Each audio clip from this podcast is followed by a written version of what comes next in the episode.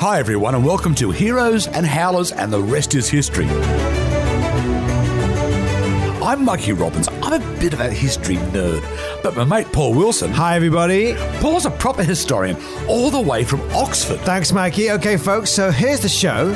It's about the unsung heroes, the bizarre twists of fate, those weird bits of history that have surreptitiously changed the course of mankind. Yeah, actually, mate, it, it's also about the cock ups. Yeah. Th- those howlers, the moments of madness, they're sometimes tragic, sometimes comical, that have made the world what it is today.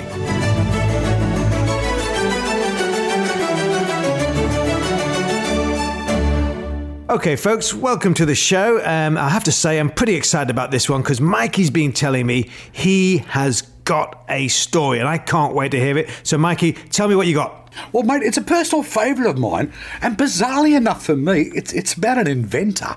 An inventor? So I'm talking the end of the 19th century. Who springs to mind in, in that period of time, mate? End of the 19th century inventions. Uh, oh, uh, Alexander Graham Bell, Alfred Nobel, Thomas Edison. Well, you're close with Thomas Edison because this person's American, they're groundbreaking in business, and also, too, like Edison, they're a tireless self promoter. All right, then. So, well, who is it? Why is it so personal? Well, mate, uh, you've met my wife Laura, and it was our 22nd wedding anniversary uh, a week or so back. So we've been together for a long time, and like like a lot, lot of a lot of long-term couples, you know, household chores got demarked very quickly in our relationship, and well, for many years, I've been known as the kitchen fairy.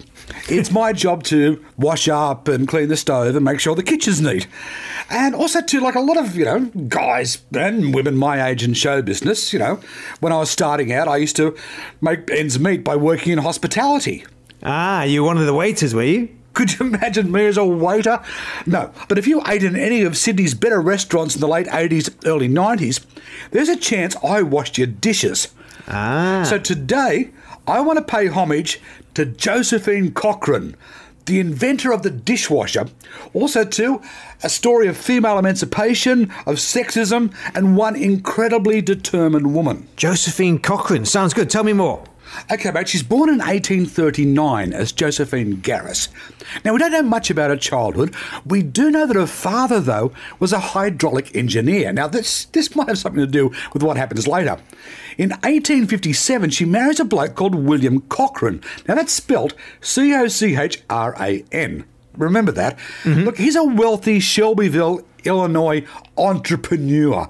He's also to a, a bit of a rising star in the Illinois Democrats. Now, I don't want to get into, into the weeds too much, but that's a hotbed of intrigue, particularly during the Civil War. You've got the industrial North, the agricultural South, Yeah, that's all those bushwhackers and copperheads, isn't it, mate? Yes, mate, it's almost like a microcosm of the rest of the USA. Now, when she gets married, remember how I, I spelled his name out earlier?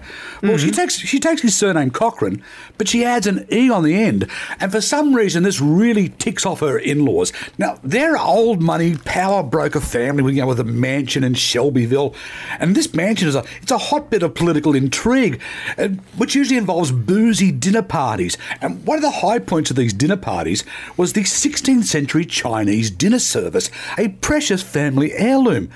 Now, one morning, Josephine wakes up after one of these dinner parties and notices that one of the saucers has been chipped. You know, the servants have done this, and that's when she comes to the conclusion if you want the washing up done properly, she's going to have to do it herself.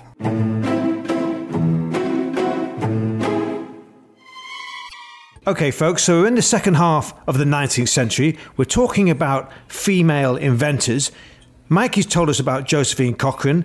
She's about to invent something to change the world. Mikey, where are we? Okay, we're standing at the sink. Well, she's standing at the sink when she has her eureka moment. In fact, she would later go and say that she ran to the local library, and one hour later, after reading and poring over books and making notes, she had come up with the idea for the dishwashing machine. In fact, it was such a frenzied eureka moment. It was only then she realised she still had a wet teacup in her hand. And she goes home and, and she comes up with a working design for a dishwashing machine. All right, so a sort of prototype dishwasher. Uh, how did that work? Uh, Paul, you're the one with the toolkit. Um, we'll deal with that another time. But look, it just stays a good idea until in 1883, her husband, Slick Willie, finally drinks himself to death. And that's when we find out, too, that um, unfortunately, not only was he a drinker, he was a wastrel. And she's left with $1,500 in debt, and his family cuts her off completely. Ouch. Yeah, ouch indeed. I mean, she's got a working model apparently, but no patent, and she's broke. Also, too, you have to remember it's the late 19th century, and to get a patent, you're going to need drafting skills. In fact, Josephine would later write about the men that she took her plans to. I couldn't even get men to do the things I wanted in my way until they had tried and failed in their own. These days we call that mansplaining. That's right, Maggie. So, how did it get off the ground? In 1886, she comes across a mechanic, a guy called George Butters, and George has the wisdom to butt out. He actually takes her ideas and turns it into a patent, which is granted in December, and then we have the Garis Cochrane dishwashing machine. And so that's it. Yeah, the answer to everyone's prayers, and the rest is history. Actually, no, mate. No one buys it. Why? Uh, surely everyone needs a dishwasher. Yes, but it's really expensive, and if you're rich enough to buy this machine, you're probably rich enough to have servants. So then what do they do? Well, fortunately, mate, along comes the 1893 Chicago World's Columbian Expo, also known as the World's Fair. Now, she takes the dishwasher there and she wins first prize for best mechanical construction, durability, and adaptation to its line of work. Oh, right. Yeah, of course. Yeah, the World Fair of 1893, probably one of those most significant events in terms of technological breakthroughs um, throughout that century, wasn't it? Because that wasn't that the first time we saw the Ferris wheel and I think the Crackerjack as well, and John Kruger with his uh, help yourself cafeteria rather than a sit down cafe, the first of its kind. Yes, mate, it also popularised electricity. And then there's the story of the young entrepreneur by the name of Milton Hershey. Now, he was quite taken by a demonstration of a new machine from Europe that manufactured chocolate bars. In fact, he was so impressed that he ordered one and had it delivered to his factory in Pennsylvania. Now, this enabled him to turn his fledgling caramel company into the confectionery behemoth we now know as Hershey's. Right, okay, so now we're in 1893, it's finally taken off. And so what? We've got dishwashers in every home? No, actually, mate, it's still hard yards. But then she has the brilliant idea to sell it into hotels. And, well, she actually goes to the second largest and second most luxurious hotel in Chicago, the Sherman House Hotel. She would write about it years later. The hardest part of getting to the business, I think, was crossing the great lobby of the Sherman House alone. You cannot imagine what it was like for a woman to cross a hotel lobby alone. I had never been anywhere without my husband or father. The lobby seemed a mile wide.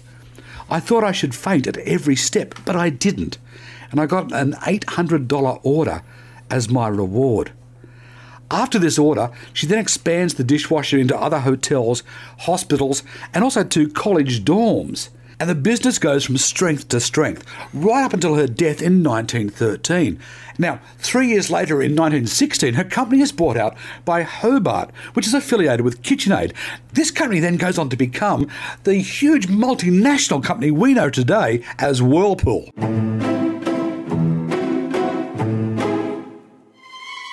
All right, so there you go. Josephine Cochrane, in many ways, a great mirror for exactly what was happening um, in this period in terms of women's emancipation and breaking through into the modern world. Um, and I think, you know, looking at the context, Mikey, as well, is quite interesting, isn't it? Particularly with the US uh, movement, um, because a lot of attention is paid in all the history books about the UK and its suffragettes, of course, Emmeline Pankhurst and uh, the Women's Social Political Union, um, but not so much um, is remembered about the role that was played by the women in the States. And I actually think that's a bit of a shame, Mikey, because, yeah, sure, the, the UK suffragettes may have been a bit more militant, you know, with the, uh, the chain railings, the hunger strikes, that kind of thing. But the US movement, which was called suffragists rather than suffragettes, did have a major role to play.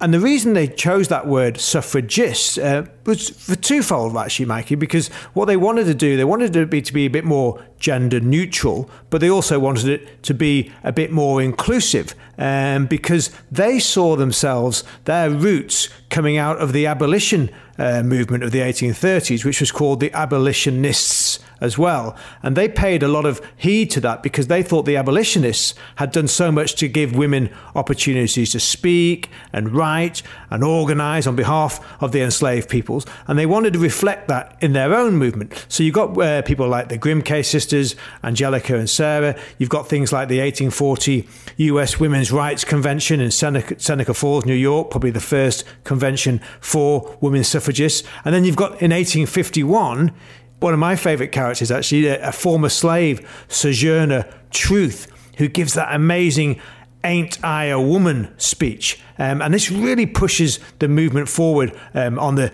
on that side of the pond. So, so Paul, I just want to ask you here: How does this movement then get behind the right to vote? Well, that's interesting, Maggie, because it's actually not just about the vote. They're also looking for equal access to education, um, employment uh, for women. They're looking at equality within marriage, because, of course, back then, you've got to remember, as soon as any woman got married, immediately all her property, all her wages were transferred over to her husband, yeah, including things like custody of the children. Yeah, so this was very important for them to push on all these fronts, not just the votes. And look, you know, the movement wasn't always united. Yeah, there, there were different factions looking for different things. But by 1872, and you'll love this one, Mikey, a woman by the name of Victoria Woodhull, she managed to gain the nomination to stand on behalf of the Equal Rights Party, stand for the presidency of the United States. But hang on, Paulie, she's standing as a presidential candidate, but yet women still don't have the right to vote. Well, they don't have the right to vote, Mikey, but that's where my hero for today's episode comes in Miss Susan B. Anthony. Right, so she's part of this final push to get women to vote. Now, you see, in 1868, eight, you've already had 172 women, black and white women, go to the polling stations in Vin, uh, Vineland, New Jersey, and actually bring their own ballot papers, bring their own ballot boxes in an attempt to get um, on the registration ballot.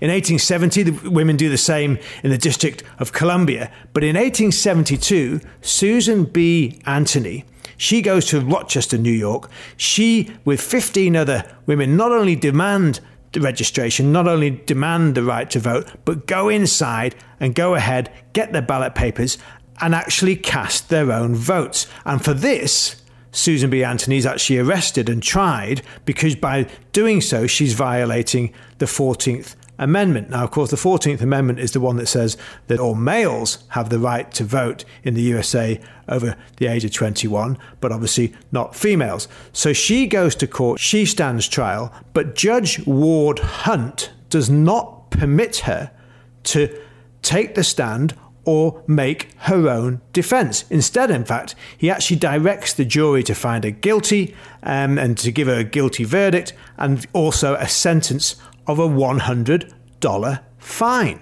Does she pay the fine? No, that's the thing, Mikey. She actually refuses and she demands that Judge Ward Hunt sends her to jail. Now, Judge Ward Hunt, you know, look, he's an old patriarch. I'm not saying he's a hero at all, but maybe he realizes the writings on the wall. So he actually deliberately declines to send her to jail because he realizes that if they come to a standoff, if they come to an impasse, then the case will have to be sent for appeal and it'll go to be heard by the US Supreme Court, which it does and becomes the case known as the Susan B. Anthony Amendment. Now, unfortunately, know, things do drag on um, from that point, and it takes another 20 years. But just like in the UK, once World War One comes along, there is a massive shift in everybody's thinking, male and female. Um, and they realise by the end of the war, it's time to make a change. And unfortunately, there is a trigger point in the US on November 1970, which is now known as the Night of Terror, when these guards in Virginia, this, this the Occoquan uh, workhouse, these guards actually beat 30 female picketers outside. Um, and that really was the tipping point. And uh, that's the point where President Woodrow Wilson steps in and says, no, no more. I'm going to support Susan B. Anthony Amendment. I'm going to make sure it's passed into law. And sure enough, on June the 4th, 1919, it is passed into law. It actually becomes the 19th Amendment, which guarantees female suffrage. And I think the really nice thing, Mikey, is it not just guarantees female suffrage, it guarantees for every woman over the age of 21. And that really is a victory for young women because in the UK, although they'd got their suffrage a year earlier, 1918, that was actually only for the over 30s. It wasn't until 1928 almost 10 years after the, uh, the USA that the UK women got the vote over the age of 21. You know, I can't help but think it's a shame that Josephine Cochrane didn't live a little bit longer so she could see that. I couldn't agree more, actually, because as Susan B. Anthony said, getting the vote was only part of it. You know, women needed to be able to make their mark in all spheres of the so called man's world. Only then would the woman's world be equal. Exactly. All right, folks, Well, there you are. That's the end of the show. So, any questions, you know, any female entrepreneurs in history you want to know about, anything about the, the bushwhackers or the copperheads? And look, anyone out there who's got their own personal hero in history, male or female, please get in touch with us. All right, folks, there you go. Drop us a line on all your social media using the handle at and the rest is hist. And the rest is hist. And you can find all that stuff in the show notes. Okay, and if you like the podcast, don't forget to like, subscribe, and comment, you know, whichever platforms you usually use. Which brings us to next week's episode. Now, we all know about Richard III being the wicked uncle, but Paul's going to be telling us about a particularly wicked duke.